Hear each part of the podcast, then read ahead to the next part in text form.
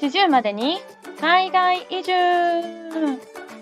おはようございます。2023年にブラジルから日本へ移住。現在岐阜県在住の27です。Hi, how's it going? カナダで、ああカナダ歴2年以上、トロント在住の時エスです。40までに海外移住へようこそ。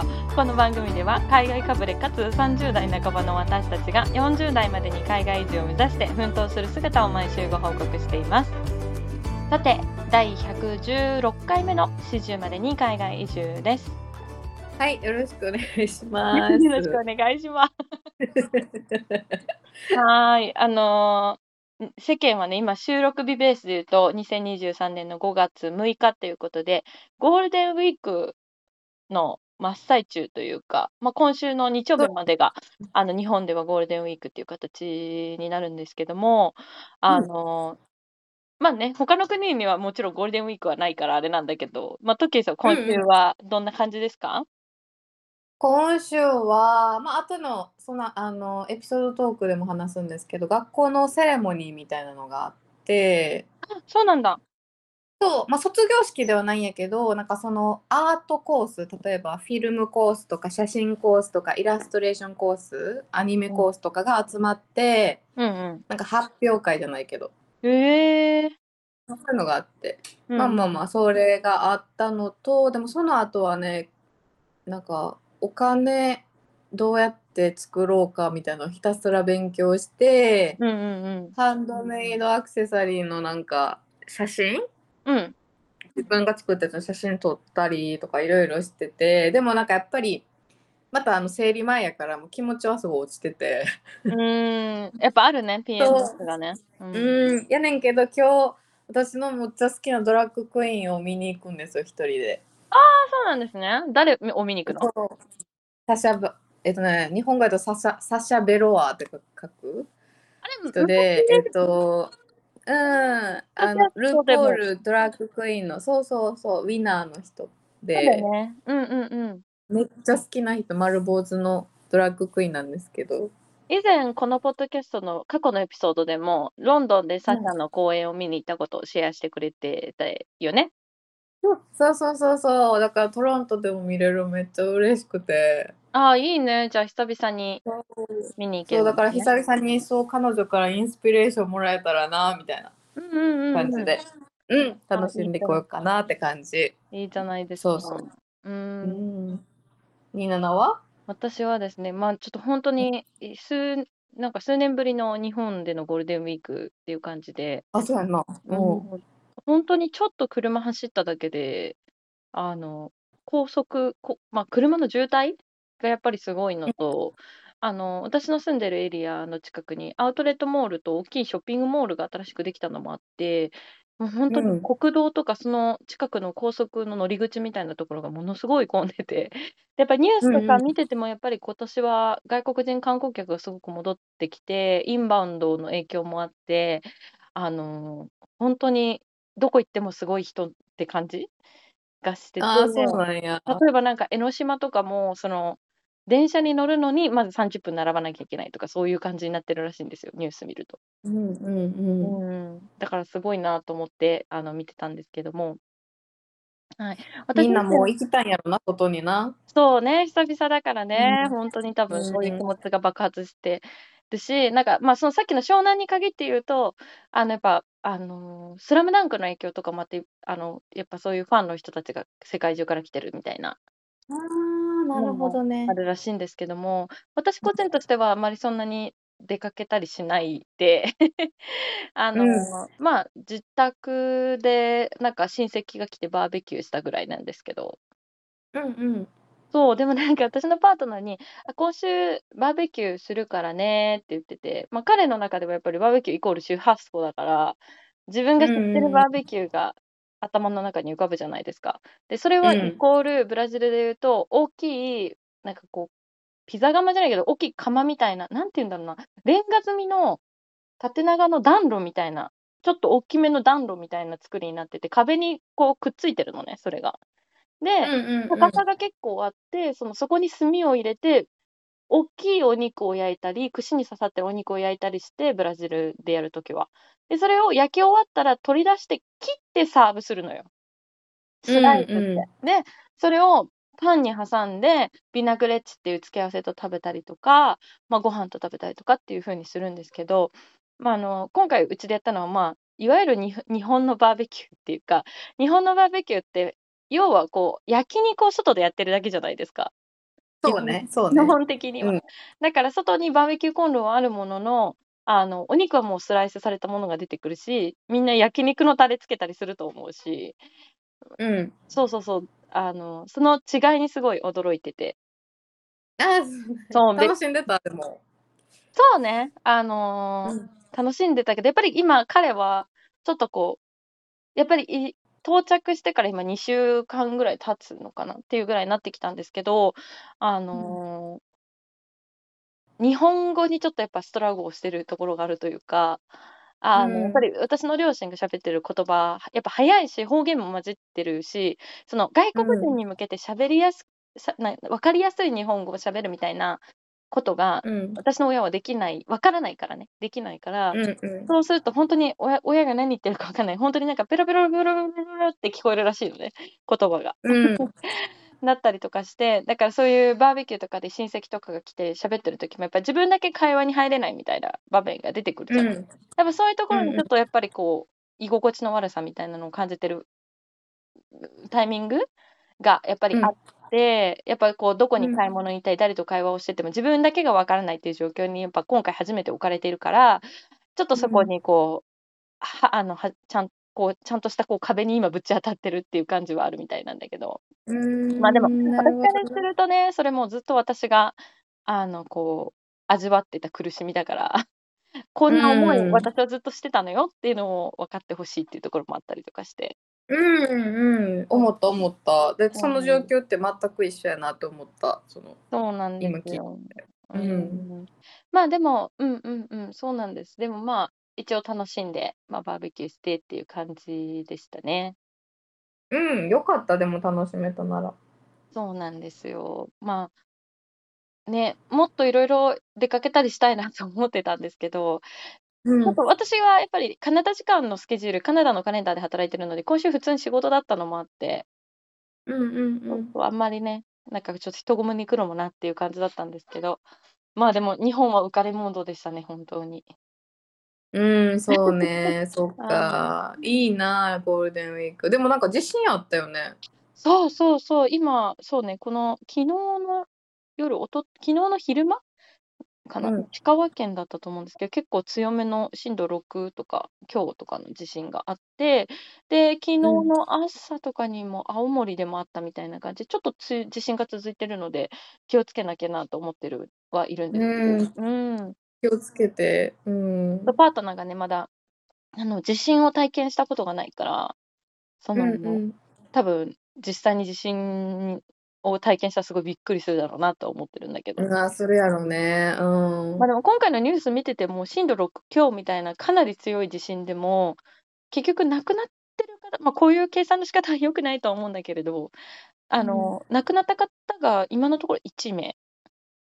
うんうんで、うん。まあその方も亡くなった理由としては、そのなんか下敷きになっちゃったっていうよりは、たまたまその時、はしごに乗ってて、うんうんうん。はしごから落ちてみたいな感じだったと思うのね。だから本当にうんうん。不不運が重なってしまったっていうパターンで、なんかこう、こんなに強い、で、結構まあ、建物が、あのー倒壊したりはしているんだけど、で、まあ、負傷者もね、それなりには出てるけど、やっぱり死傷者数の数が多分同じ規模の地震が、例えばブラジルであった時とって想像すると、多分圧倒的に少ないのは、やっぱり日本の耐震基準がちゃんとしてるからなんだろうなとは思うんだけど、うんうん。そうね、うんそうね。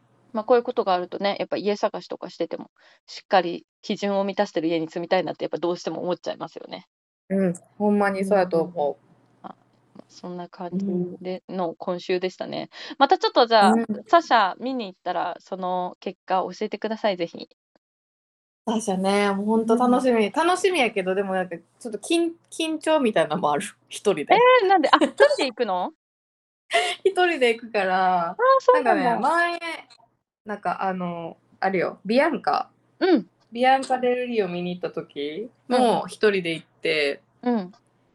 やっぱなんかなんやろ？一人で見に行ってる人おらへんかったよ多分あんまりあ、そうなんだ。おらんというかみんな結構グループでグループのなんか LGBTQ の人がえーいみたいな感じのうんうん。中なんか一人で待ってるみたいな感じだったがまあまあうんええねんけど別にうん。なんか誰か周りにドラッグクイーン好きな人おったらええなとはちょっと思った。確かにね。うんそうか、そうか。でもなんかそういうイベントに一緒に行けるような友達が、なんかこう、今日見に行った中で、なんか声かけられたりとかして、なんかたまたま見つかったりね。うん。そうなんかだから地元のその LGBTQ コミュニティの人で友達できたらなとかうんうんうん。素晴らしい。そうそうしてます。なるほど。じゃあまた来週のシェア楽しみにしてます。うん。はい。ということで、では、今日はね、あの先週だいぶ長くなっちゃったんで、今週はサクッとあの始めていきたいと思います。先週2時間オーバーだったから。うん。はい、いきます。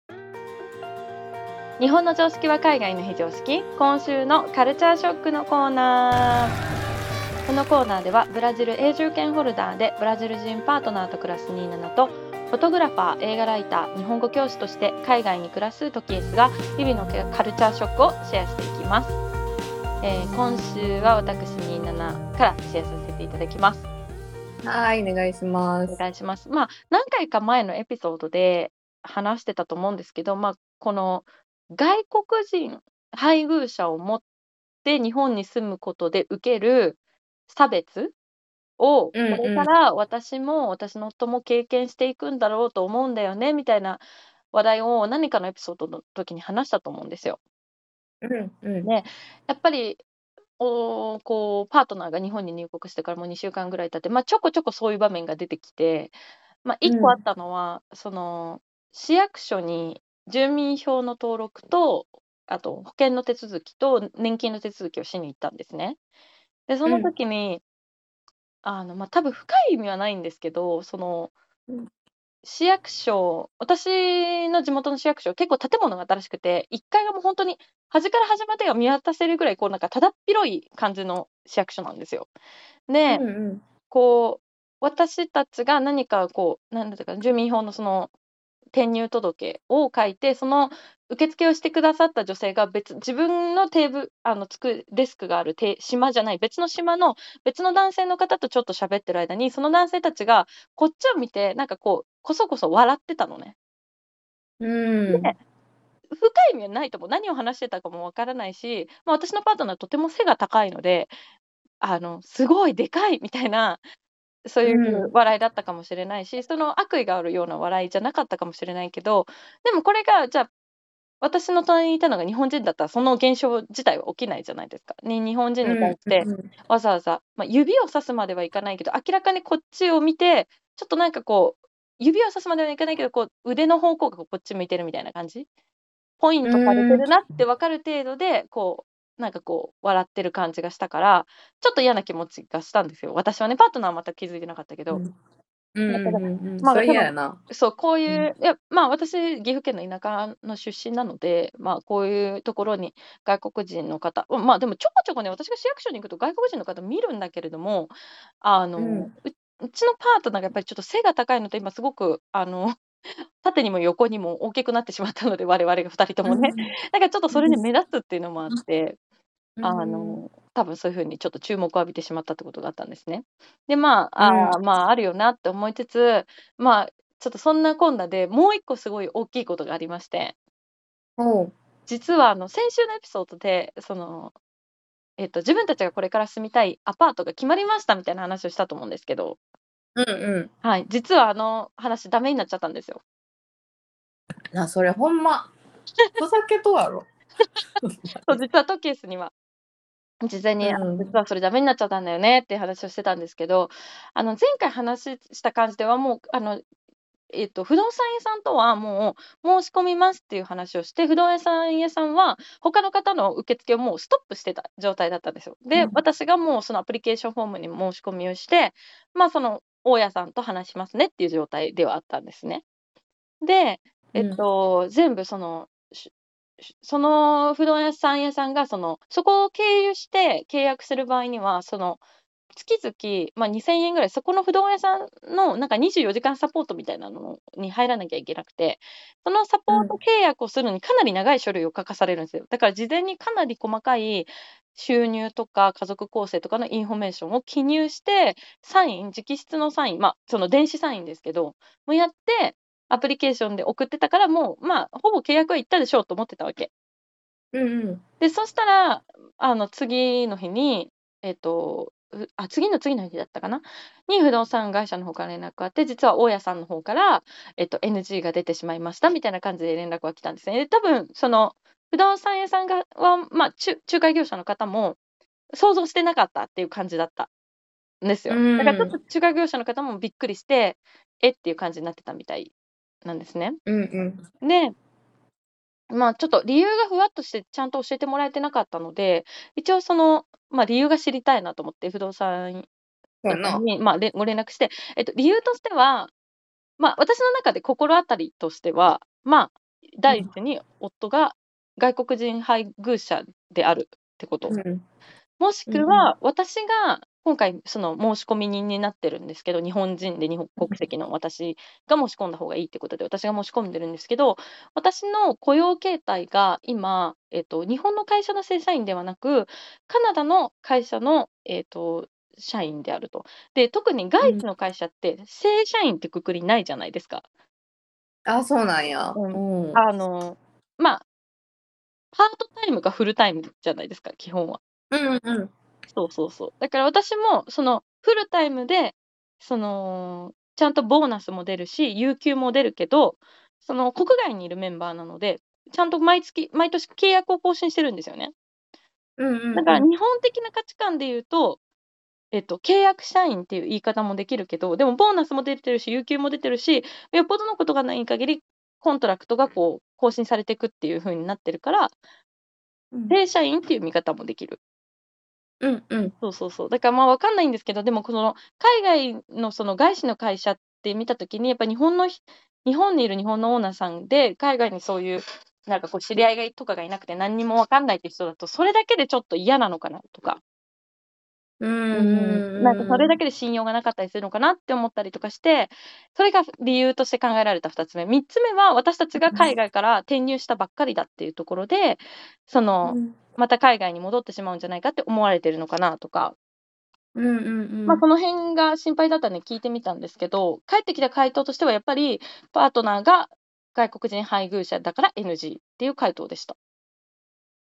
へえ。それなんで、いや、でも、そなんで嫌か聞かれへんもんな。そうなんですよね。で、まあ、ちょっとオーナーさんと直接お話ししてるわけじゃないので、わからないんですけど、まあ、仲介業者の方はもちろん、その、あの、私の仕事のこともお伝えしてるし、あの、パートナー自身も自分の会社を持って経営をしてるわけだから、そこの、その決算の書類とか、あとはその、こういう、あの、取得、所あし所得がありますとかっていうところも全部説明して、それを仲介業者の方から、えっと、その、大家さんにお伝えいただいてるんですよ。でも、それでもやっぱりダメで、うん。多分、パートナーの、その、あの、まあ、多分収入って多分日本人の平均年収ぐらいは普通にあるから、多分2人合わせれば全然その、家賃のその、なんて言うんだろう、未払いみたいな、滞納みたいなことは起きないって分かるはずなんだけれども、本当に外国人っていうだけでダメ。うん。で、まあ、実際にそのいろいろアーティクルを調べていて、えっと、IT メディアビジネスオンラインさんっていうウェブサイトの、うんえっと、2023年4月16日の記事で、えっと、合理的な理由はどこに外国人おことれは横行しているのか、ちえー賃貸オーナーの本音っていう、ザクザクさんっていうあのメディアの記事が載ってたんですけど、その記事を読むと、えっと、法務省の2016年の調査によると、外国人であることを理由に入居を断られたと回答した在日外国人の割合は約4割に上ったと。また、えーうん東京大学空間情報科学研究センターがまとめた統計によると、えー2012年から18年の東京圏における民間賃貸住宅での日本人へ日本人の入居審査通過率は申し込み者が日本人だった場合は83.2%だったのに対し外国籍では61.4%にとどまっていると。要は、まあ、うん。今、不動産って申し込んで最初にこう保証会社通したり、大家さん通したりってあると思うんですけど、外国人であるか日本人であるかによって、20%ぐらい、その、あの、それが通るか通らないかの違いが出てる。うんうん。うんですね。で、えっと、国籍を利用、まあ、こちょっとこのまま記事を読むと、国籍を理由とした賃貸契約締結の拒絶は、2007年の東京地裁で不法行為と認定された判例もあるが、賃貸契約ににおける外国人のお断りお断りは今なお横行しているようだということでした。で、まあ、なんでこの大家さんたちが嫌や、嫌やっていうかっていうと、一番言われてるのは外国人の賃貸の、あ、じゃあ家賃の滞納率が多い？高い。っうん。て言われてるらしいんなですそうそうそうそう。でもこれもこの記事によると、えっと、さっきの東大空間情報科学研究センターの統計によると、日本人の家賃滞納率、過去2ヶ月分以上の家賃を並行して滞納している、えー賃借人の割合で合ってるかな？は、えっと、1.6%だったのに対して、外国籍は2.1%。まあ確かにちょっとは高いんだけど、そんなに大きな差はないと。うんだから結うん局、その国籍が何だろうと、やっぱり滞納する人は滞納するし、滞納しない人は滞納しない。ただ、えっと、やっぱりこう外国人っていうだけで、その、やっぱこう、うるさいんじゃないか、パーティーとかしてうるさいんじゃないかとか、部屋を破損してしまうんじゃないかとか、なんかうんこうね、ゴミ捨て場を汚く使うんじゃないかとか、いろいろ心配をされてて、で、なんか、避けられる傾向にあるらしいんですよね。なるほど そうな。なんです。で、結局、いっぱいちゃんと生活してる外国人もいるんだけど、何か悪いことがあったときに、その人が外国人だとやっぱり人種で紐付けられてしまううん。っていうことがやっぱ多いらしいんですよ。で、まあ確かには自分が大家さんの気持ちになった場合に、あのーどう思うだろうなと思って考えてて、で、まあちょっとこれまた別のウェブサイトで、えっと、マイナビビズさんの、えー記事で、えっと、2023年1月6日の記事で、外国人賃貸物件契約がき、えー難しい理由と対策を解説、受け入れ時の注意点もっていう記事があって、まあ、そこに書いてある、あのー理由、その大家さん嫌な理由？を挙げると、やっぱり日本語での意思疎通が難しい時がある。まあ、それは確かに日本語が喋れなかったら、契約書とかもちゃんと結べなかったりとかして、で後々問題になりかねないから、それはすごいわかるじゃないですか。で、あとは連帯保証人の候補が少ない。でもこれって今、連帯保証人をつける人って少なくて、むしろ保証会社を通してるから、これは理由にならないんじゃないかと思うんですね。うんうんねうんえっと、3つ目が支払える能力をせ証明しにくい。でもこれ、こと私たちの場合に当てはめると、まず今一番最初に言った日本語で意思疎通分々は、まず私が日本人だから問題ないでしょ。で、うん連帯保証人についても、まあ、保証会社もちろん通すんですけど、私の兄だったり、私の親がなれると。で、3番目、払える能力を証明しにくいっていうのもあるんですけど、あの、まあ、確かに私が外国の会社で働いてるんですが、まあ、その契約書も出せるし、そのうん残高証明も出せる。で、うんトラブルのリスクが高い、えー非常時や外国、えー帰国時の対応が難しいなどの、まあ、理由が他にも挙げられてはいるんですけど、なんか、まあ、ただのこじつけじゃねって思ったわけ。うんうんうん 確かにそうやな。100%外国人のペアの場合ね、パペアとか個人の方の場合で、日本語が本当にまだおぼつかなくて、収入もちゃんとないような人だった場合は、それは大変だと思うんですけど、うんやっぱ、夫婦でいてどちらかが日本人で、その人がフルタイムで働いてる場合に、パートナーが外国人だからって断るのって、なんでって本当に思っちゃったわけ。これってでもさあれに通ずるもんあらあると思うなんかその前回のうん。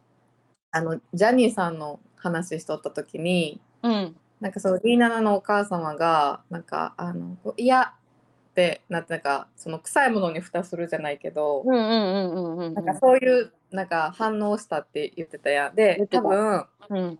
あの新しいものとか、うん。今まで経験したことないものに、うんシャッて蓋止める なんか蓋する人めっちゃ多いと思うよ日本人で。うんうんうんうん。そうだでね。たまたま今回の27とパートナーさんはその大家さんにとって新しい例だったかもしれへん。あ、それはね、多分ね、そうだと思うっていうのは、うん。私たちがその申し込みをしたアパートが、うん。えっと、愛知県内ではあるんだけど、名古屋市内じゃなくて、ちょっと外れたエリアなの。で、あんまり外国人の人がいないんじゃないかなって思う市内だったから、うんで、もし、例えば愛知県内でも豊田市ってところがあるんですけど、豊田市ってあの世界のトヨタがあるところで、あの、他のエリアでも例えば外国人の方が住んでたりするんだけども、そういうところはもうそもそも会社からの斡旋で住めるところがあったりとかする。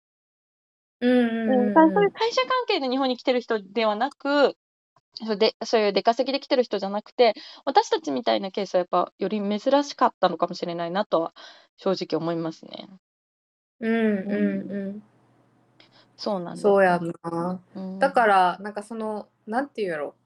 今まで自分が貸してきたような人とは違うからうん、なんか面倒なことになったらどうしようとか自分の仕事増えたらどうしようっていういうのがやっぱりメインになるというか、それが差別になるっていう考えよりもえもしかしたら自分のやること増えるんじゃない？って思ってたかもしれんなその大家さんは。そうなんですよね。まあ多分、うん家賃の滞納とかが起きちゃった時が多分一番困るじゃないですか。で、うんまあ例えば外国人の方だったら家賃滞納したまま、例えばそのまま自分の国に戻ってしまったりしたら、その大家さんからしたらその家賃の取り立てをする方法がないですよね。で、そういう気持ちを考えると、確かに、あの、不安になる気持ちはわかるんですけど、私、まあ、今回事前に自分のお給料がこれぐらいで、もし必要だったら半年分家賃を全納してもいいですよ、みたいな話もしてたのね。ああそうなんやそそううなんや。そうそうそう。っていうのは、なんか他のその、えっと、あの不動産に関する YouTube を見てて、あるその、オーナーさんや、えっと、自分でその中古住宅をたくさん購入して、こう賃貸に出してるオーナーさんが、そのある外国人の方々と契約するときに、その方々が1年分、その家賃を全納してくれるって分かったから、もう OK したみたいな話をしてたことを見たことがあったから、あ、やっぱりその部分が一番ネックになってるんだなっていうのも分かってたので、まあ、1年はちょっときついけど、半年分だったら出せなくないから、半年分全納しますよ、みたいな話もしたんだけど、それでもダメだったんですよね。うんううん、んそう。まあで、逆に難しいね。難しい。うん。で、まあ確かにギャップは起きやすくて、その、うん。まあ先週のエピソードで私のパートナーがちらっと話してたと思うんですけど、あの、うんやっぱ外国人の人が、その、賃貸契約するときに分からない制度が多すぎるんですよ。で、えっと、うん。さっきのマイナビビズさんの同様の記事をそのまま読むと、えっと、日本人にとっては当たり前でも外国人からすると理解に苦しむ制度が、制度も多くあり、賃貸契約が初めての外国人であれば、なおさら丁寧な説明が必要になりますと。で、多くの外国人にとって説明が必要な制度は以下のようなものがあります。えー礼金、えー家賃の更新料、駐車場の賃料、保証金制度。で、私も確かにこれ全部聞かれたわと思って。うんその、礼金っていう文化って多分本当に海外で見たことないので、そういうなんかこう、賃貸契約でなんか謝礼金を払うみたいな文化ないから、うん。多分それをなんか礼金っていうのがあってねって言ったけど意味わかんないしそれがかかかるところには住みたくないって言われて、まあ、最初から礼金がかかるところを外して探してたんですけど、うんあとそのやっぱりうん賃貸の更新料っていうのもすごいわかんないみたいで、うん。毎その更新するたびにお金がかかったりで保証会社さんの方にもままたそれ何パーセント払わなきゃいけないとかなんかそれもわかんないしあと、やっぱ駐車場自体が、やっぱ海外だと、一軒家とかだったら本当皆さん路駐されてたりするので、なんでうん。これにお金、こんなに1万円とかかかるの、うんみたいなところとかも分かんなかったりするっていうので、まあ確かにギャップは生まれるから、私のパートナーでも私が説明してるからなんとなく納得してるけど、外国人カップルとかの人が例えばそれでそういう説明を受けたときに、なんかちょっとオフェンシブに取るだろうなとは思った。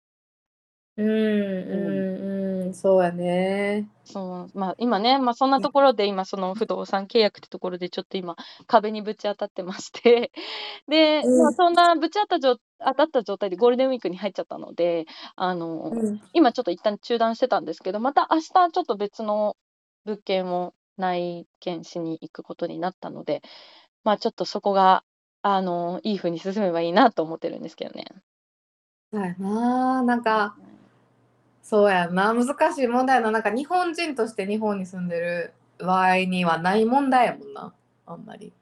そうそうそう、そうなのよ。だから多分うん。今回の不動産契約も多分その、私一人で契約してたら逆に通ってたんだと思う。うんうんうん。入居者が一人で、私しかいませんっていうので、で、結果的にパートナーも住んでましたの方だったら通ってたのかもしれないけど、やっぱそういうわけにはいかないから、ちゃんとそうね。全部素直に報告したんだけど、やっぱりそれがダメだったみたいですね。うん、あとあれかもな、なんかやっぱさ、コロナ禍で多分急うん。増したんじゃない、その給料給料じゃない、家賃未払い、う外国人ん。の。ああ、それもあったんか。な。コロナ前やったら、もしかしたら、もっでともいいイメージがもしかしたらあったかもしれへんけど。でも家賃の滞納ってさ、それこうん。そ人種関係なく多分払えなくなってる人いっぱいいる気うん。がしてて、特にその日本の、その、なんか借借地法わかんない？ちゃんとうん。見てないけど、ニュースで見たら、その、滞納してる人を大家さんがむやみにキックアウトできない法律になってる。うんうただんうん。結構踏み倒す人が多いみたいなのを見たことがあって。うん。そうそうそう。だから、逆に日本人の人でも払わない人全然いるし、みたいなところだから、そこはあんまり本当になんか、コロナ禍でどうっていうよりは、単純に本当に外国人嫌だなっていう、本当にすごくシンプルな拒否反応 なのかうなとん。思ったりってはそういな。る。なんかうちもさ、カナダで家うん。探してる時にさ、うんうん。なんかあのそのコロナ禍で家賃払えへん人が増えてるから、だから余計うん。あの留学生とうん。かまだ来たばっかりの人に厳しい。だからカナダ人じゃない、カナダの永住権を持ってないうーん、そ状。況でうやっぱりん。厳しいから最初に家賃それこそ家賃半年分払うとかそういうふうに見せないとちょっと契約難しくななると思うみたいな話をされたことがあったから。それをなんか日本に考えて置き換えると確かになんか家賃滞納する人って日本人にももちろんおると思うけどうん。なんかその外国人っていうのに目いっちゃうんやろななんかまあ、同じ家ね。賃滞納でもそうそなんか。まあ、日本人やとはコロナ禍やからってなるけど同じシチュエーションでもあこれ対応されてやっぱ外国人やからやみたいな構、考えにうなんる人も多いんやろな。あ、本当そうだと思う。だからもうさっき言った通り、うん本当に何か悪いことが起きたときに、理由としてうん紐付けされるところが人種になってしまう。うんだから、うんその日うん本人よりも清く正しくいないと、何でもかんでも人種のされせいにされてしまう可能性があるから、やっぱりこう日本に住んでて息苦しさをこう感じるだろうなっていうところは、い想像に難くないかなっていうふうに思うね。うんうんそうやな。はい。でもそういうプロセスをどんどんどんどん踏んでいくことによって最終的に決まるんじゃない？なんか日本に住みたいかそれかやっぱりブラジルに戻りたいかみたいな。そう、そうだね。本当そうだと思う。なんか、今自分の気うん持ちとしてはもうなんか、本当に時々はもう戻りたいなって思う時もあるし、でもやっぱりこう、うん日本のレストランに行った時とか、その買い物をしに行く時とか、その、その気軽さ、自分でどこにでも行けて、安全が担保されていて、やっぱ日本語だから全部自分で理解できるっていう、うん。こう、便利さ、心地の良さみたいなところはあるから、まあ、こうスイッチが入ったり切れたりっていう感じで、こう左右に触れてる感じはすごくあるんだけど、うんうんうん。まあまあでもね、今回その不動産のこと、その、一回その申し込んだ物件の時は、やっぱりちょっと自分の中で大丈夫かな？これはどうなんだろう？あれはどうなんだろうってクエスチョンマークがありながらも、結構こう不動産屋さんにせかされたというか、なんか、うんちょっと自分の中で満を持して申し込みますっていうよりは、あ、もうしょうがない。じゃあもう申し込んでみたいな感じで申し込んだから、ちょっとなんかこ。う、無理やり感があった？うんうんうんうん、うん。ですけど、やっぱりその、今回の不承認のことがあって、よりパートナーとどういう物件に住みたいかがクリアになって、まあ、例えば、私たちずっとマンション日本でいうマンションを探してたんですけど、やっぱりこういろんな物件を見て、パートナーと話していくうちに、あ、この人はあの一軒家かメゾネットタイプに住みたいんだってことがすごいはっきり分かったわけ。なるほ。どな。うんうん。そうそう。で、かつやっぱり内見行くん行って分かったことは、やっぱり築浅最初私たち全然築浅の物件を見てなかったんだけど、うあの、ん。わ私と私のパートナーの身長だと築浅の物件じゃないとむしろダメ？うってことも分。かったから、まあ、やっぱこう、あの、机上の空論ではないですけど、こう、ウェブサイトだけでこういろいろ見てた時と、実際に足を運んでいろいろこういう、なんか仲仲介業者さんから話を聞いたことで、いろいろ分かったことがあったので、まあ、ちょっとそれを踏まえてね、まあ、今月中にはどうにか決めたいなと思ってます。うんうんうん。決まるといいね。なんかそんなプロセスもまた、はい、シェね、アさ気になっていると思うし。うん。はい、シェアさせていただきますので、また次号をお楽しみに。うん。はい、ありがとうございます。で、ちょっとそう、ちなみにさ、そうん。のさ、27のパートナーさんは今回断られたことについてなんて思ってるの？まあ、だろうねみたいな感じ。なんか、まあ、私が事前にその保険で、外国。人だから断られる可能性もあるからねって、特にその、あの、東京とか、あの、そういうエリ。アじゃないから、あのやっぱ田舎のエリアだから、特に、あの、そういう、で、特にその、オーナーさんやってる方ってある程度年齢がいってる方だと私は推測してるんですよ。うんうんうん。その、だか10代とか20代の人が家賃オーナーし賃貸オーナーやるって、まあ、よっぽどすごいできる人か、まあ、親の方、ごご両親とかその親族から受け継いだパターンの方もいらっしゃると思うけど、やっぱほとんどのオーナーさんってやっぱりこう、自分たちより年上だったりとか、下手すると自分たちの親世代、さらにその上のの世代の人の可能性もある。そうなってくうん。ると、まあ、私のパートナーの人種が、まあ、ブラジル人なんですけど、その世うん。代の人たちが若い時に触れ合ってたブラジル人のイメージ、ステレオタイプがどうしてもあるんですよ。うんで、それがどういうステうんうん。レオタイプかっていうと、まあ、それは世代関係なく私たちの同じ世代や若い世代人人若い世代の人たちの中にもそういうステレオタイプを持ってる人いると思うし、実際そうなのかもしれないけど、やっぱりちょっとブラジうん。ル人の人が住んでる日本の日本の中でもブラジル人の人がたくさん住んでるエリアは、やっぱりちょっと治安が悪かったりとか、そのブラジル人の日系の人たちの犯罪率がよく目だ犯罪率が高いかったり、そういうヤクザの世界に入る人が多いとか、あうとは。その、うーん、なんだろうな、そういう出稼ぎっていう意味で、やっぱちょっとルックダウンされてきたみたいな歴史もあったりするし、そのあそうそうそう。だからやっぱりその世代の人からすると、例えばね、極端な話、私のパートナーがじゃあ、アメリカ人です、フランス人ですって言ったら、うもしん。かしたらまた印象が違ったかもしれない。うんうんううん。んうん。そういう類の差別もあったかもしれない。そこまでは聞けないからわかんないけどね。ただ、だそうね、単そうね。純に外国人だから嫌だったのか、その人種だから嫌だったのか、それはほほあのね、オーナーさんご本人にしかわかんないことだけど、そういう可能うん。性もある。で、私うん。とパー私はそのパートナーに日本に住む時に、そういう可能性もあり得るからねって。実際に私、ま、この間エピソードでも話したと思うんですけど、自分の美容師さんが、やっぱりなんとなくブラジル人に対する、こうちょっとディスクラミネーションを私に話してきた。髪の毛を切りながら。うんうんあ僕の住んでる僕の地元のエリアにブラジルの人の方のエリアがあって、ちょやっぱそこはすごい治安悪いし、絶対近寄りたくないですねみたいな。あの、もうそれ差別じゃなくて事実なんだけど、まあ、うんだから、そうん。の、そそこから、ま、彼はこういうことがあって、こういうこういうイメージがありますとか、こうだから怖いんですよねみたいな風に言われてて、ま、やっぱそれはそういう事実があって、そういう経験を得た人からすると、ま、ディスクラミネーションじゃなく単純にそういうイメージがつくのはしょうがないかなうんと思うし、うんうん。ま、単純にこう、なんか、あれなんて言うんだっけ、ゼノフォビア、外国人嫌悪みたいな。ううーん。初めて聞いた。うそうそう、こん。うなんか、あの、そうそう、パートナーのお母さんは、ま、多分ゼノフォビアの人もたそれはどの国に行っても、外国人嫌悪を持ってる人、外国人が怖いって人たうん。ちってある一定数はいるんだから、気にしちゃダメよみたいな感じ言ってくれてたので。ま、私たちも準備ができてたので大丈夫だったんですけど。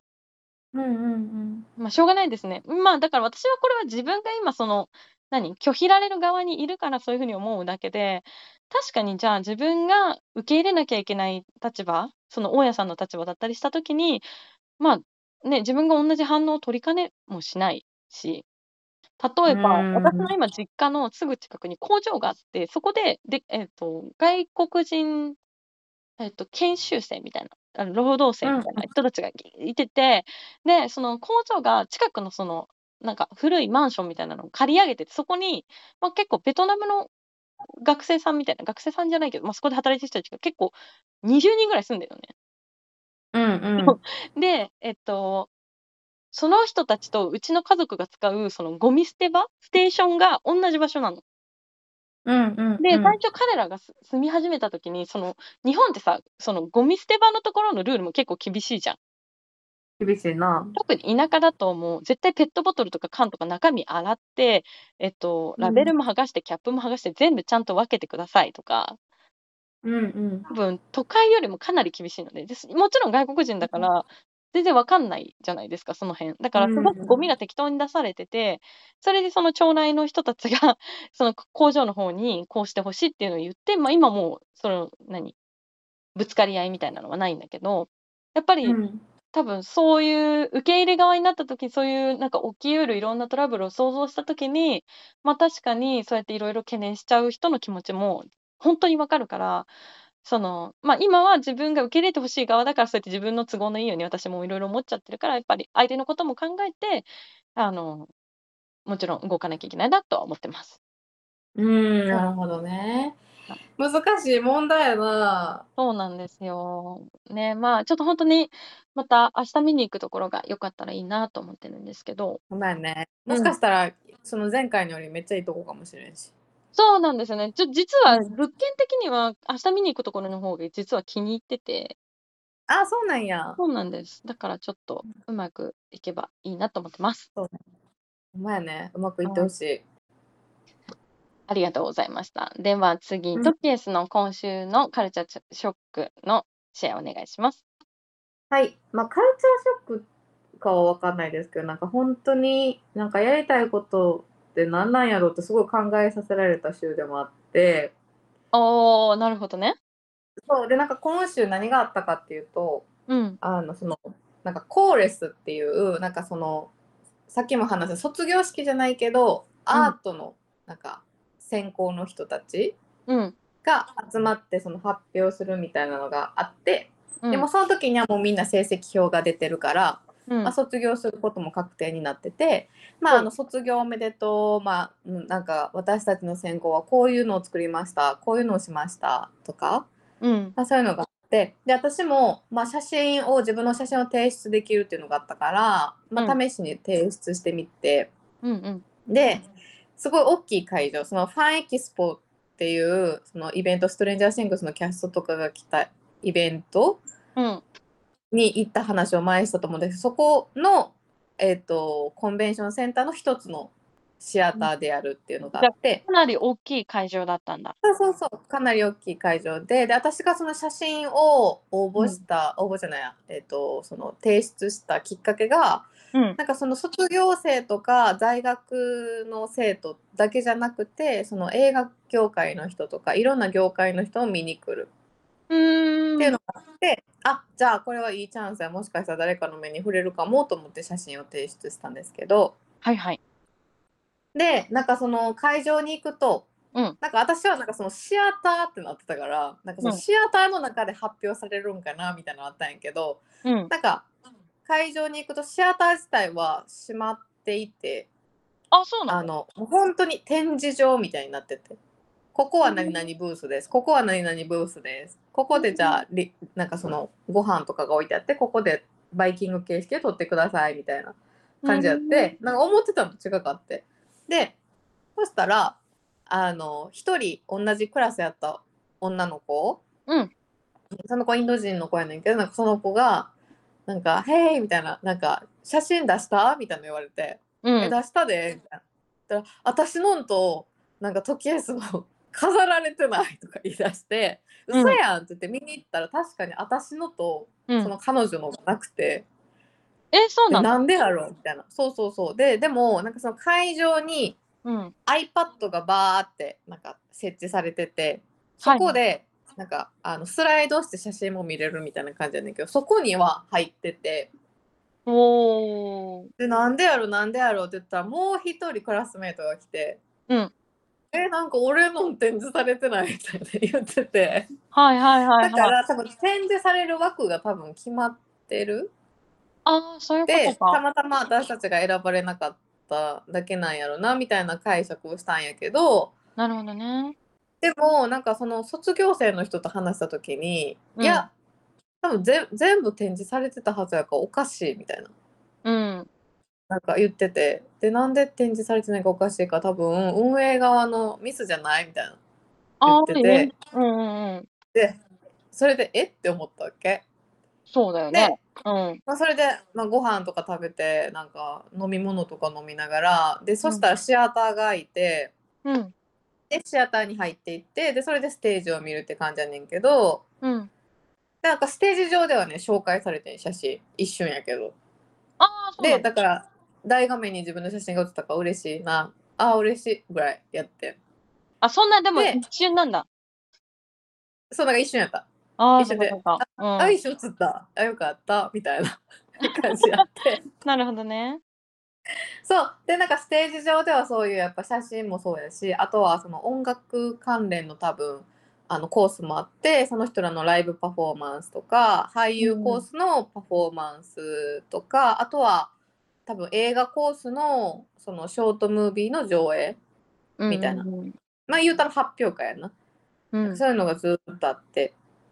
でなんかねアニメーションの短編映画みたいなのが3つ連続で流されて、うん。でその後になんかあのその多分先生かなそこのコース担当の先生が登ってきて実はフェスティバルになんかなんなんとかフェスティバルそこは聞き取れんかったけどなんかそのアニメーションのフェスティバルがあるあるらしくて、うん。まあ、なんとかフェスティバルに行けるなんかあのグループがこの中にいますみたいな。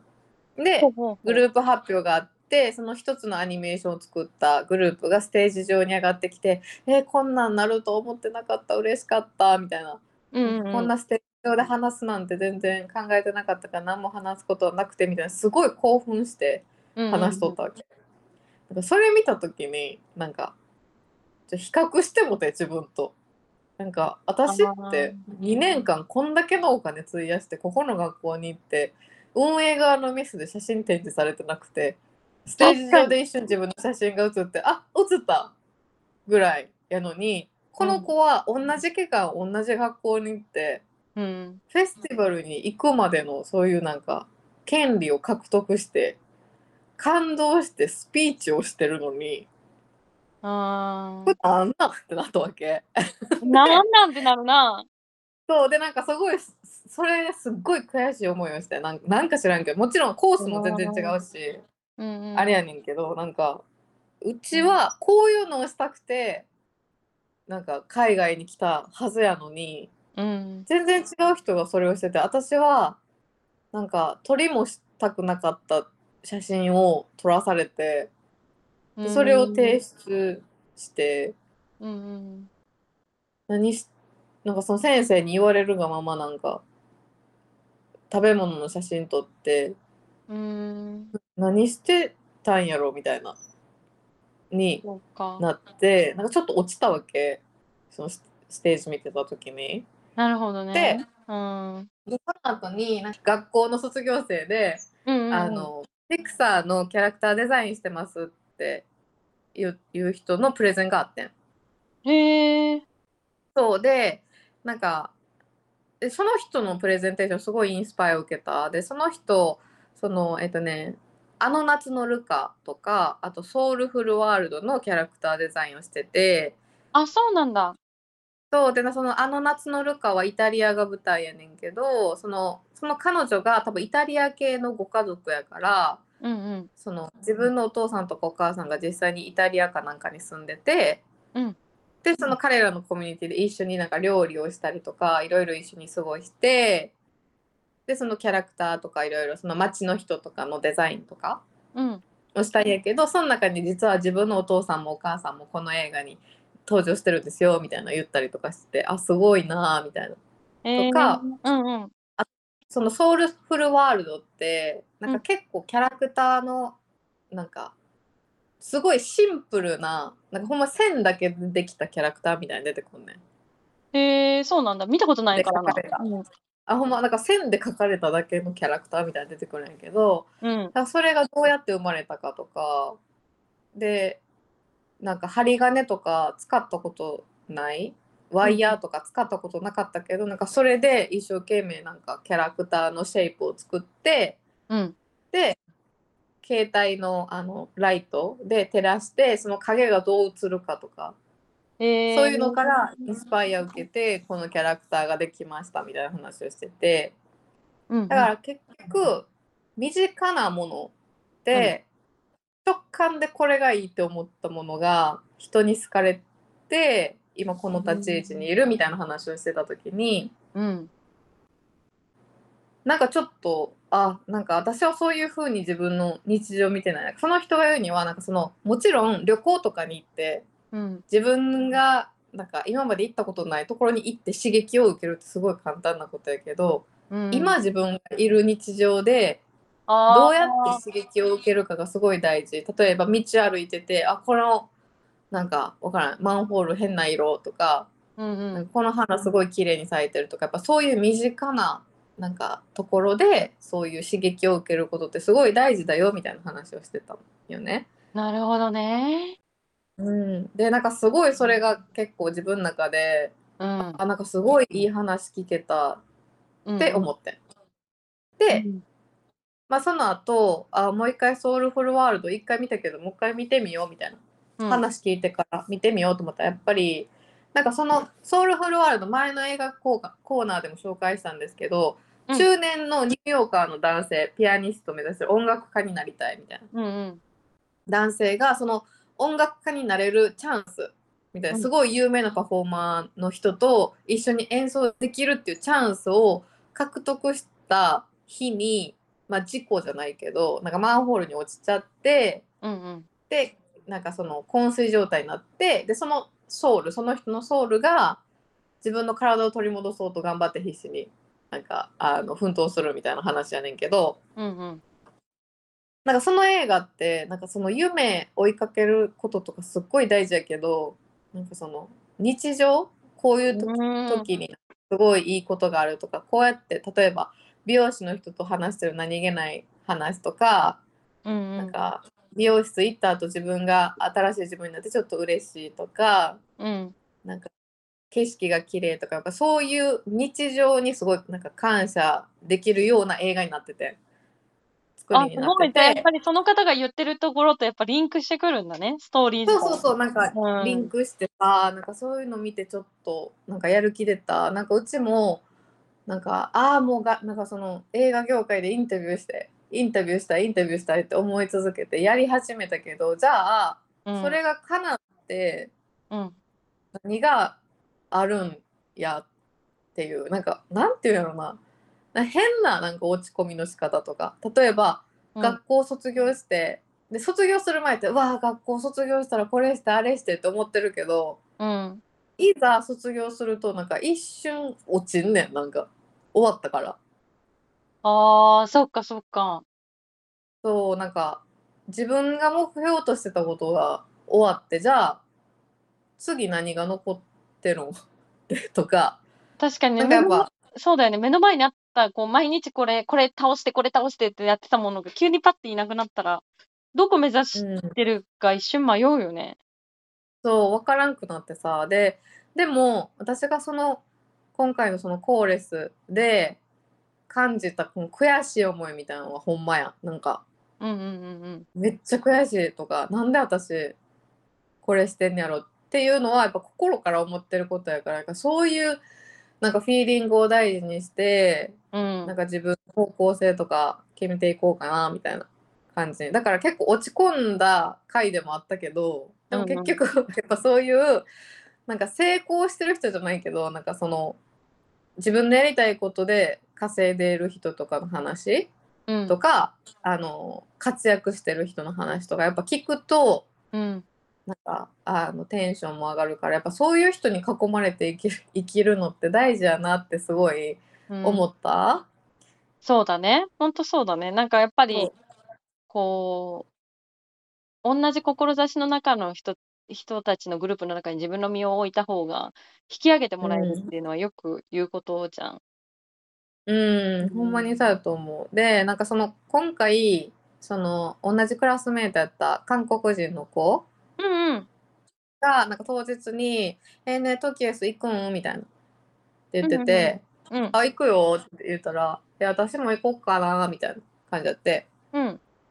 で会場に来て会場で合流してで写真とか出した？みたいな言ったら「うん出してない。めんどくさかったから出してない」みたいな感じやって。うーん。でなんかあ料理もまずいし人も多いしもう帰るわ。って言って帰っちゃってあ、そうなんや。その、その、そう。コア、コアレ、なん、なんて言うんだっけ？コアレ、コーレス、うん。コーレス、うん、に来たけど、すぐ帰っちゃったな。すぐ帰っちゃって。人多いしなんかそっか。でしかもその時ってまだシアターがオープンしてなかったからもう本当に立ってみんなの作品見るだけっていう感じだったからいやなんか私別に興味ないし帰るわって言って 帰ってたからその子はそのピクサーの人のプレゼントが聞いてないのよ。ああ、なるほどね。そうでなんかもったいないなみたいな。で自分からそういうチャンスをさ、やっぱどんどん、こうんう、袖に振ってるよね。でもさそれって気づかんやんその子からしたらさ。うちはさその後参加してそういうインスパイアを受けたことがあったから、あもったいないことしたなとかさあの子すごい残っとったらこんな話聞け聞けたのにとか思ってるけどさその子自体はさうん。気づかんやん。もうだって去って持ってるから。確かにね。失ったことにだからさ。機会を、このチャンスを失ったことにすら気づかずにいるってことだよね。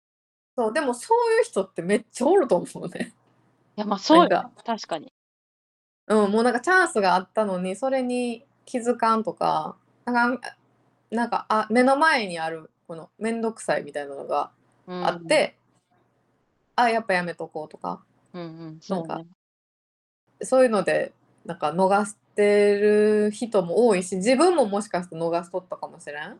うん。とか思った時にうん。なんかやっぱどんどんそういうなんかイベントじゃないけどやっぱ映画関係のイベント参加すべきやし今までなんかあの映画のやっぱ映画業界盛んやからさトロントってうん。なんかやっぱいろんな映画の学校があってそういう映画がワークショップ開いてんねんけどあ、そうなんだ。なんか今までそうそう何回か行こうかなと思ってたけどいやでも学校あるしとかいうやんでも課題もあってなんか課題もあって学校も行かなあかんくて仕事もしてちょっと今無理やなとか後回しにずっとしてたうん。のがあったからなんか今回やっぱ卒業して何しようとかやる気がなくなってた時やったからうん。なんかあワークショップとかやっぱ行くべきやしやっぱ人脈広げて、なんか写真専攻ややったけどうん。必ずしもフォトグラファーになれってことじゃないと思っててうちは。そうだよね。うん。そうでもやっぱそういう考えの人ってすごい多いなんかもうフォトグラファーで卒業したんやからフォトグラファーならなとかうん。トグラファー通ってみてあんまり好きじゃなかったけど結局これで卒業したからこっちのキャリアに進むとかうーん。いう人も多いからなんかやし逆にうちは批判されてきた方やったなんか今までいろんな学校に行ってきたやんなんかうん音。楽の学校に行っては音楽ビジネスを勉強してうんうん。でまあ音楽業界に行ったものの別に好きなことじゃなかったって気づいてネイルの学校に行きました。うんうん。でネイルの学校行ったネイルのアレルギーになった。えーなんか人の爪きれいにして 自分の爪汚くなるのなんなん？みたいな。でやめました。で違うことやってやってってやってるとやっぱり、その10代の時から知ってる人らと一回同窓会みたいになった時にはいはいはい。なんかほんまにしんないなとか言われたことあんねん。でえーだけどね。なんか、じゃああなたに何本にしんないなみたいそうな。なんかやっぱあ関西人ってさなんか、う。そうんいうなんていうの？なんかちょっときどどぎついやっぱまあ、ネタとかまあそうね物言いがねうん、ストレートではあそうそうるかな。うん。そうそうそうだからなんかほんまにしんないなとかなんかあの会社で働いとったのにもうやめた とかやっぱよう言われとってさそんなこと言う、なんかあなあなたになんぼのほどの芯があんのよって話じゃない？そうそうそう。でもちろんなうちなしんないけど、なんかなくてよかったって思ってる自分もおんねん。なんかおお。これって決めとったら多分めっちゃ世界狭くなっとったけどなんかこれもやってみて違かった。これもやってみてあこれも違う。これやって違うってなってどんどんどんどん今のなんていうのライフスタイルを確立していったからうん。なんかそれをじゃあ後悔してるかって言われたら全然後悔してない。自分がおって。うん。なんかだからなんかこの写真専攻卒業したから写真でもちろんの写真好きになったしうん。なんかやっぱその先生にふなんかそのフードを取りなさい食べ物を取りなさいってことを圧迫されてた自分がおったからちょっと卒業してからは自分のことを表現したいとかいう気持ちも増えたからいいけど、うんじゃあ果たしてじゃあ写真一本でやっていきたいかって言われたらそうじゃないやっぱり映画関係に関わりたいしそれがもしかしたら写真専攻通ってたからっていう理由でもしかしたらコネクションが見つかるかもしれんしうん。なんかなんかそういうことをすごいね考え考えさせられた1週間やって。なんかすっごい深いことをさ、考えうんてるね。なんか、でも本当に思うのは、なんかその、まあその、芯がないって一言で言おうと思えば言えちゃうけどさ、その、うん。逆に言うとこの、トケースが歩んできた道筋って、唯一無二じゃん。うん、同じような足跡を踏んできた人ってすごく少ないと思うのよ。うん、まあ、いないにうん等しいと言っていいと思うんだけど、そのトケースだからこそ書ける、今はそういう映画ライターとしての記事があったり、そのトケースだから教えられる日本語教室としての日本語があったりしていて、うん。それと同じように、そのトケースだからできるフォトグラフがあったり、それトケースだからできる今後のなんかあなた新たなクリエーションがあると思うからさ、なんか最終的に、やっぱトケースが成功して、この全部と、あなたたちがみんな遠回りだ、無駄だ、芯がないって言ってきたこの遠回りは結局こうなりますっていう、もう、見返してやりてえっていう感じになるよね。そう思った。そうそう。でうちあんまり同窓会とか行かんね。んあんまり過去の人に会いたくないから。え、私で行ったことないよ。同窓ほんま会とか。に。ででもなんかその音楽その専門学校行った時のはちょっと結構特別だったから行ってみて。でもそれ結構前やけどな。うんうんうん。行った時になんか「えもう彼氏とか作らんどうするん?」とかえ、それ、それドイツに行く数ヶ月前やって20代後半ね。えっとねもう30なるあ、時か。そうか。ギリホリやったからなそうそうそう,、うんうんうんドイツに行ってすぐ30になったからうんほんまにドイツに行く数ヶ月前から、ほんまに29歳、30歳になる年かやってん。はいで、はいはいはい。同窓会行ってみようって言ったら、うん。えその年でワーホリとか、うん。で、今まで何しとったみたいな話になって、えこれ行って、こう行って、ああ行って、こうして、ああしてって話したら、ほんましんないなとか、関西やなめっちゃ言わ。れてんけど、でもそこで うちが、なんか、ちゃうねんとか、うんなんか。言い換えさんかってんなんか言い返しても無駄 みたいななんかどっかでこの人と話しとっても考え方の根本がもうちゃうからうん。なんか言い返しても無駄みたいな気持ちになっとってうちも。特にさ、で、まだ、この、この本当に4、5年でさ、だいぶ変わったけどさ、こう、うん、多分トケースがドイツに行くとタイミング、私がカナダに行くタイミングとか、まあ、我々がに20代から30代になるぐらいのタイミングって、まだ、うん。まだ、やっぱり終身雇用制をが正義だと信じられてたし、うん。新卒で入った会社は3年はつ勤めなきゃいけないとか、フリーランスなんてありえないとか、YouTuber 何それみたいな時代だったじゃん、まだ。うんうんだからさ、やっぱその、1個の会社で長く勤めるのが正義だって言われてたけどさ、たった5年でさ、世の中の価値観がゴロッと変わってさ、その、うん終身雇用制なんてないし、1個の会社でうんいたって、スキルがつかなきゃすぐクビになった後どうすんのみたいな。あなたの会社がずっとそこにあるとは限んないよみたいな時代になったじゃん。うんうんうんでさ、普通に働くよりも YouTube 何それって言ってた人たちがミリオネアになったりとかさ。うんうんうんうんだから、なんか、ほんとそ、その、他の人たち、だからトキエスがその、言っても無駄やなって思った気持ちって、実はトキエスが正しかった、な、なんて言うんだろうな。先見の明があったのはトキエスの方じゃん。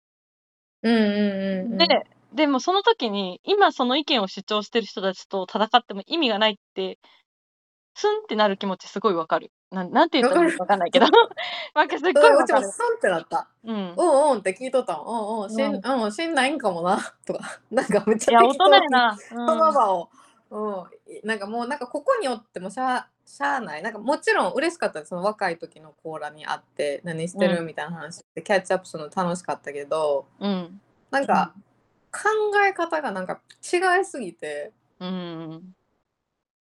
なんかダメやったよななんかだからもううちは同窓会というものに一生行かないだろうってそこで そこで思ったよな。いや、私、ほんと同窓会行ったことないし、うんほんと、それこそ高校とか大学とか出たからって同窓会ってものに一回も行ったことないんだけど、うんうんうん、今会って何話すんだろうなって思うよ。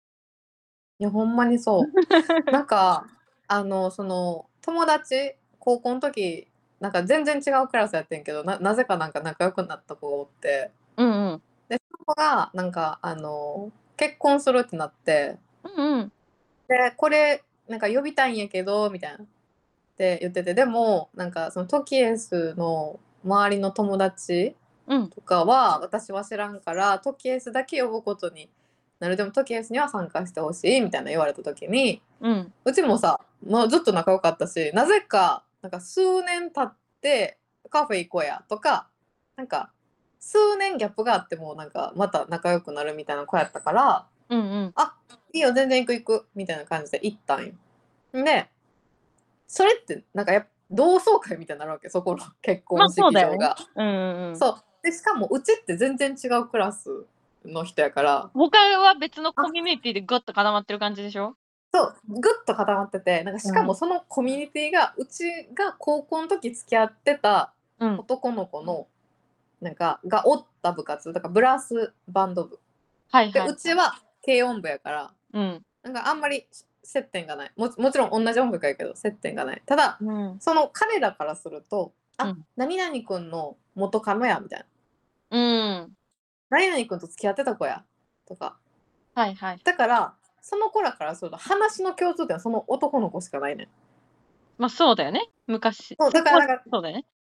頑張って話す,、それしようとしてくるんやけど「うん何々くんの元カノやんな」みたいに言われた時に「うん。え待ってこの子らここで時止まってると思ったわけだってうちがそれ参加したって20代後半とか3030なってたかなぐらいやってうーん。でその時に高校時代にちょっとだけ付き合った人の話された時にうん。ななんやなんか変な感じだった。なんかでずっとその子の話されてその子結婚してなとかななんかうん。何々ちゃんと結婚してなとか、あこの子の元カノこの子やったんだとかなんか、それも、幸せな人生なんだなってすごく思うの。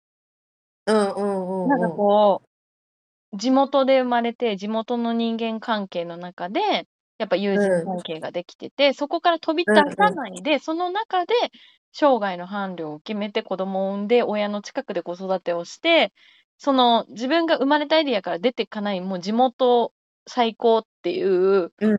人生も、あの、それはそれで幸せであると思うんですようん。で、私はそこに馴染めなかった人間人間だから、向こうからしたらただのアウトローじゃん、みたいな感じで、うん蔑まれているかもしれないけれど、でも、うん。私の視点からすると、私は海外に出たことによって、とか東京とか大阪に出たことによって得られたものがものすごくあった。で、うん。この話って、さっきのトケースの韓国人の友達にも通じると思うんだけど、うん。その、知らないなら知らないで幸せに生きていけるけど、うん一歩外に出たら自分がいたコミュニティの狭さだったり価値観のズレみたいなところに気づいた時に、うわ、もっと早く出てればよかったってなる時あるじゃん。うんあるあるそうそうそう。で、その気づきの瞬間を持たないっていうのはすごくもったいないなって私は思っちゃうわけですよ。ごめんね、うん言ってることがシリーズ別かもしれないけど。うんわかるわかるでもそうそうでその結婚式が結構衝撃やって、うん。なんかそういうそういう経験がもちろんねなんかその話そうとしてくれたのすごいありがたかったんやけどなんか話す内容がやっぱり違いすぎて、うんうん。なんか私が話したい内容ってさ、うん、なんかこういう仕事が来てこうこうこうでなとかうん。言いたかったけど、でもそれって自慢に聞こえるんかなとか。変な気遣いの場やってん。なんかもちろんその子を祝福するために行ってるから、うん。祝福できたからそれでいいんやけど、うん。ご飯中の会話って私何も発なんか発せられへんと思ってなんか。うーん。じ自慢に聞こえたらどうしようとか。うわなんか、こいつなんか海外かぶれやとか思われたらどうしようみたいななんか変なはいなんか。気遣いとかなんかその元カレの話されてああ、うんそんなこともあったなとか なんか変に話合わせる自分がおってあうん早く帰りたい早く帰りたいってなったわけ。ああ、もうだ住む世界が本当に変わっちゃったんだよね。高校の時は同じ教室の中にいたり、べまあ、別のクラスも同じ建物の中にいた同い年の子が、うんやっぱり数数年経つと本当に、本当に道がこう分かつと、本当に違う人生になるっていうか、そうでやっぱ全然違うってやっぱ話が合わんよ。合わん合わん。あまあ合わんよ。ほんまにうん。ほんまにそうと思った。でなんかその地元で今も仲良くしてる子ってなんか地元ラブやけどなんかうちの人生にすごい興味持っていろいろ話聞いてくれる人とかあ、でも私もそうかもしんない。つながってる子ってそうやそうだわ。なそうなってくる。うん、うん。でだから結局地元に帰っても友達ってほんまに1人2人ぐらいしかおらんって感じでさもういいのよ。もうなんかこれ、私本当に思うけど、これから先私たちもどんどん老いていくじゃん？うん置いてこ老いていくじゃん。もうさ、残りの人生の限りある時間をさ、もうやっぱり、本当に自分が好きで一緒にいたい人と過ごすべきだと思うし、う。やっぱもう人間関係を無駄に広げる必要がないんだなって、本当に重ね、年を重ねれば重ねるほど、すっごく思う。もう若い時の自分に言いたいの、私本当に超八方美人で人に嫌われたくなくて、なんか自分を下げて言ってピエロみたいな役割して、なんかこう、うん。どうにかこうにか人に嫌われないようとするのに空回って結局的になんかこう、なんかこう何？はみ出る感じ？なんかこう馴染めないみたいなキャラだったんだけどさ、ずっと。で、それがずっと苦しかったんだけど、今思えば、本当に大事な人一人二人とだけ仲を深めればよかった。他の人がどう思ってても本当に良かったんじゃないのって、今となって思うし、そうすればよかったって思うから、これからはそうしようと思う。本当に。うん、そうしようそうしていこう。本当そう。そう話むちゃくちゃそれてもたんやけど、まあそういうことをの話？してたっけってなっちゃったね。でもまあ、なんか要は、ね、精神世界じゃないけど、深いことを考えた一週間だったっていう。そう。でなんかその卒業式の案内が来てさうちこれが卒業式やと思ったらなんか違くて。なんか6月に卒業式があるって卒業式の案内が来たわけ。であそれでなんかな3人連れて来れますみたいなゲスト。あ、自分の知り合いをね。そうそう。そうそうって言うとって、うん。でそのあの写真がないみたいな言ってたインド人の女の子がさ。うん。なんかうちその子ドメスティックスチューデントだと思って英語完璧すぎて。そしたら、うんうんよくよく聞いたらインターナショナルスチューデントやって。あ、そうなんだ。すごいね。そう。でなんか私なんか連れてくる人おらんわって言って言うとって、うん。ほんでなんか「えトキエスは?」みたいな「いや私もおらへんで」じゃあおらんおらへんよな」って言って「まあ、うんええやんなんか一人ずつ楽しもう」みたいなこと言っとってな。うん。でその後にうちドメスティックスチューデントの子でなんかすごいおとなしい子うんがおってなんかその子がすごいなんか結構うちにテキストしてくれるんやけどなんかその子がなんかうんこっちにも親その子も多分インドインド系の子やと思うね。あ、そうなんだ。そうでなんかなあのあの親とお父さんとお母さんとお姉ちゃんが来るって言って、もう一人お姉ちゃんがおおる？うん。やけどなんかもしかしたらそのお姉ちゃん来たいっていうか分からへんけど綾香もし3人呼ばんくて1人余っとったら私にエクストラチケットをくれないみたいなはいはい言ってきて、はい。うん。でうち的にはさ別に誘う人おらんしなみたいな感じやったけどなんかその自分がすごい悲しくなってさ、今言ってる生理前と重なってるからさ「え そう私って 悲しい」いや、わかるの。なんかね、やっぱ人間関係を絞ると、ふとした時うんにやっぱ寂しくなる時はあるじゃん。例えばさ、めっちゃ寂しい。友達がみんな集まってバーベキューしてるとかさ、なんかそういうのを見た時にあってなる瞬間はあるんだけど、うんいいのよ。人は死ぬ時一人なんだから。そうそうそう。そうなの。みんなどうせ最後は一人なの。だからさ私もさなんか変にさ見え張ってさ「えもしかしたら友達呼ぶかもしれんからもうちょっと待って」とか言ってさ。わかる。でも言うなんか。言うよね。あげるわってなんか言うの悲しくて。なんかそのあげるわっていう自分悲しくて。もちろんあげんねんけどもうちょっと待ってみたいな。めっちゃわかるわ。いや、おらんだよ3人も友私達行きたかったよ。ありがと行きたかったそよう。で本当に。うなんか私のパーソナリティもかかってくると思うそれになんか別にさ呼ぼうと思ったら多分呼べると思うよ3人うん。頑張ったら、ただでもうんなんかうち的に言うてこっちでできた友達ってうん。インターナショナルスチューデントが多い多いからさうん。なんかああ仕事してるやろうなとかさこの日仕事って言ってたなとかさいやうん変に気使う自分もおって、そうか、そうか、そうか。そうそうそうそうそう。そうそういうのがあってさ。まあでもうん。卒業式、まあ周りにも一人の子おるしえっかみたいなうん感じで。まあそうそうそう。まあそういう1週間やった。なんかその 謎にその友達からの クラスメイトからの連絡にうん。見え張ったっていう。まあ、ちょっとね、あれですね、お女性はやっぱりこう PMS で気持ちの上げ下げありますし、やっぱりそうみんなソウルフルワールド見よっていう話ですね。見よっていうそうそういうそう話いうところでうんいいかんいい感じに締めてみたいと思います。ありがとう無理があったかな。すありがとうございますいません。じゃあ、えっと次のコーナーいきます。はい映画ライタートケースによるおすすめ映画紹介このコーナーでは映画ライターである私とケースが独断と偏見によるおすすめ映画についてご紹介していきます。お願いします。はい。えっと、せ前回のエピソードでさ、27がさ、カレンって教えてくれたやん。あーこういう女の人をカレンって言うで、みたいな。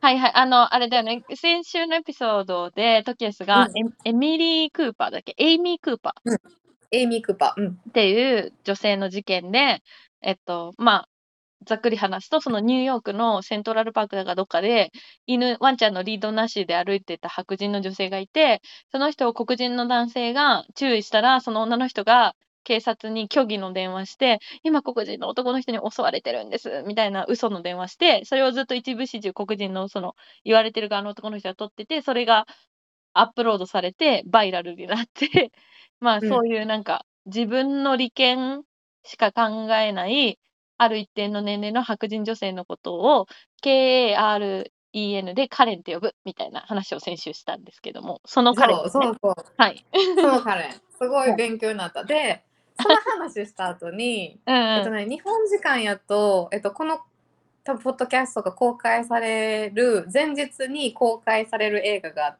てうん。でそれが、えっと、2度アカデミー賞にノミネートされた女優のナオミ・ワッツが主演のはいシチュエーションスリラーで「デスパレート・ラン」っていうのがあるんですけどこの映画を見た時に私はそのカレンっていう話聞いとってよかったって思思ったんよ。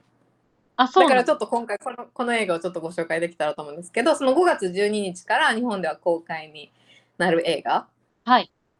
でこれえっ、とね今まで結構シチュエーションスリラーってめっちゃ公開されてきてて例えばうん。インターネットを駆使してゆ行方不明の息子をむあ行方不明の娘を助ける サーチ。神々。サーチとか、あと電話一本で女性を救出させるギルティとか、うん。そういう映画がすごい流行ったんやけど、うん。この映画はなんかスマホ1台で息子を救出するみたいな。なるほど。売り売り文句な。そうそうそう、うん。そんなんやってん、うん。ほんでえ何めっちゃ面白そうと思ってうん。見てみたんやけど、うんなんかそのナオミ・ワッツが演じるのが、えっとね、1年前に夫を交通事故で亡くしてしまったエイミーっていう女性はい。ででこのエイミーはその部屋にやっぱりお父さんが亡くなっちゃったから子供も引きこもりっぽくなっちゃっててでうんその部屋に閉じこもる高校生の息子ノアを無理やり起こして学校に行くんだよみたいなうん感じで注意する、した後になんかね自分もえ言うたらやっぱ夫を亡くしたからうんこのなんていうの？やっぱり気持ちの浮き沈みがあってこの日はうん仕事場に休みますって言って、うん。ほんでジョギングに行くね。森に。うんうん。うん、でなんかそのノアに「あ起こしなんか学校行きや」って言った後にジョギングで走ってなんか森に行くんやけどうん。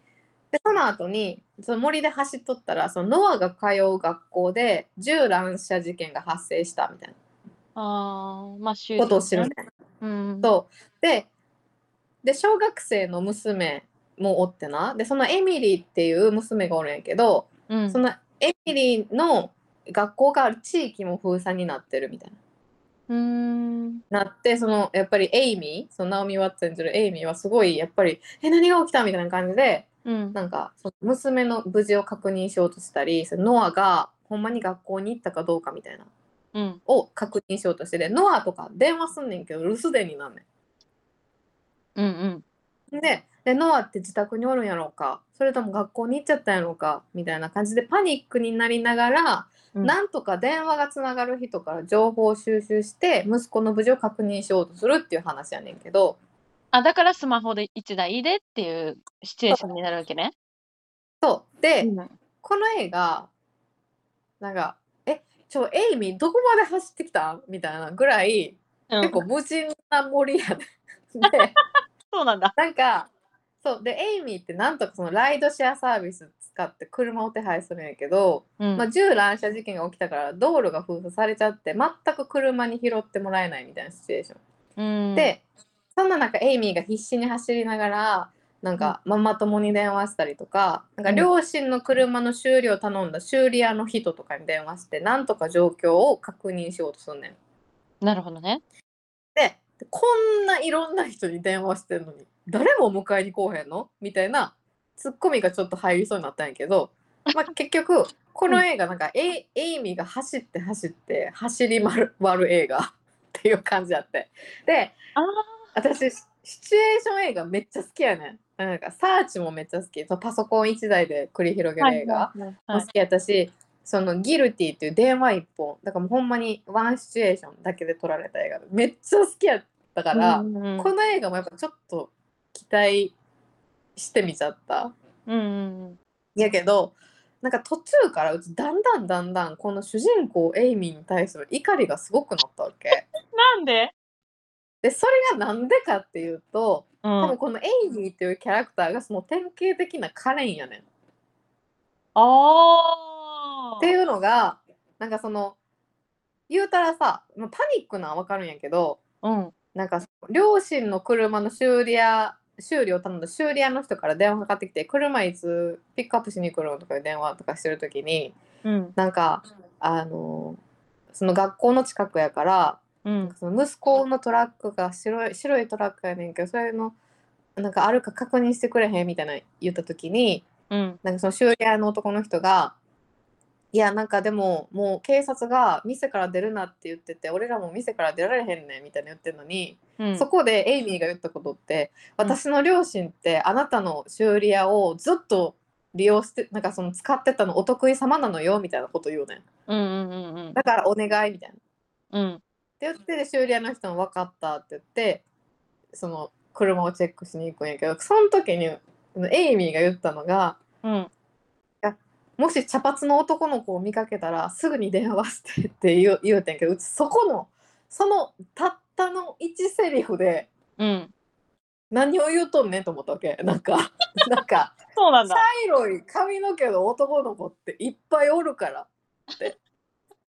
やのにそのエイミーは自分が必死になってうんうんうん。もなんか自分のことしか考えてないからそうんの修理屋の人が出たらあかんっていうことがもう関係なくお願いやから車チェックしてとか、茶色い髪の毛の子見たらすぐ電話してとかうん。言うねん。だからそのあとねなんか911にむっちゃ電話する。ほででそのなんかその言うたらさ銃乱射事件がめっちゃ起きてる状況やからさ回線はさう。うん。なんかあ開けときたいはずやん。そうね。その911の人もさ。そうねなのにさ、なんかちょっと気持ちが落ち着くまで電話しといていいとか言ったりすんねん。ああ。だ日本人それに。対してむっちゃ腹立ってこの主人公に。そうだね。で、うん。なんなんこの映画ってななったわけで怒りがすごい込み上げてきて。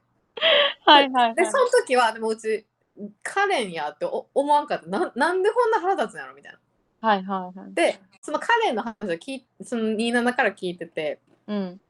ででこの映画見てでその後にうちはなんでこの主人公に怒りを怒りの感情を抱いたんだろうと思ってちょっとめっちゃ調べてうん。海外のレビューとか、外国の方はこれを見てどう思ってるんやろって言ったら、うん。なんか Big Karen Movie とか It's such a Karen movie みたいなすごい書かれとって。そうなんだ。うん。このカレンってニーナナが言ってたやつやんってなって。つながった。でちょっ。と今回紹介しようって。そうそうなったっていう。まあね、タイトルがね、日本語のタイトルがデスパレートランで、原題が Desperate Hour でしょ、あそうかな。原題ちょっと調べてない。そう今ね、う。ん。調べたらね、ザ・デスパレートアワー、あの、アワー、時間のアワーね。で、出てきうんて、まあ確かにそのデスパレートランだから、そのなんか desperate だからさ、まあ、うん。で走ってるっていう先のタイトルだと思うんだけど。まあでも確かに、私ね、でもちょっと話逸れちゃうんだけど、私、うん。10代の時、洋画があんまり見れなかったの。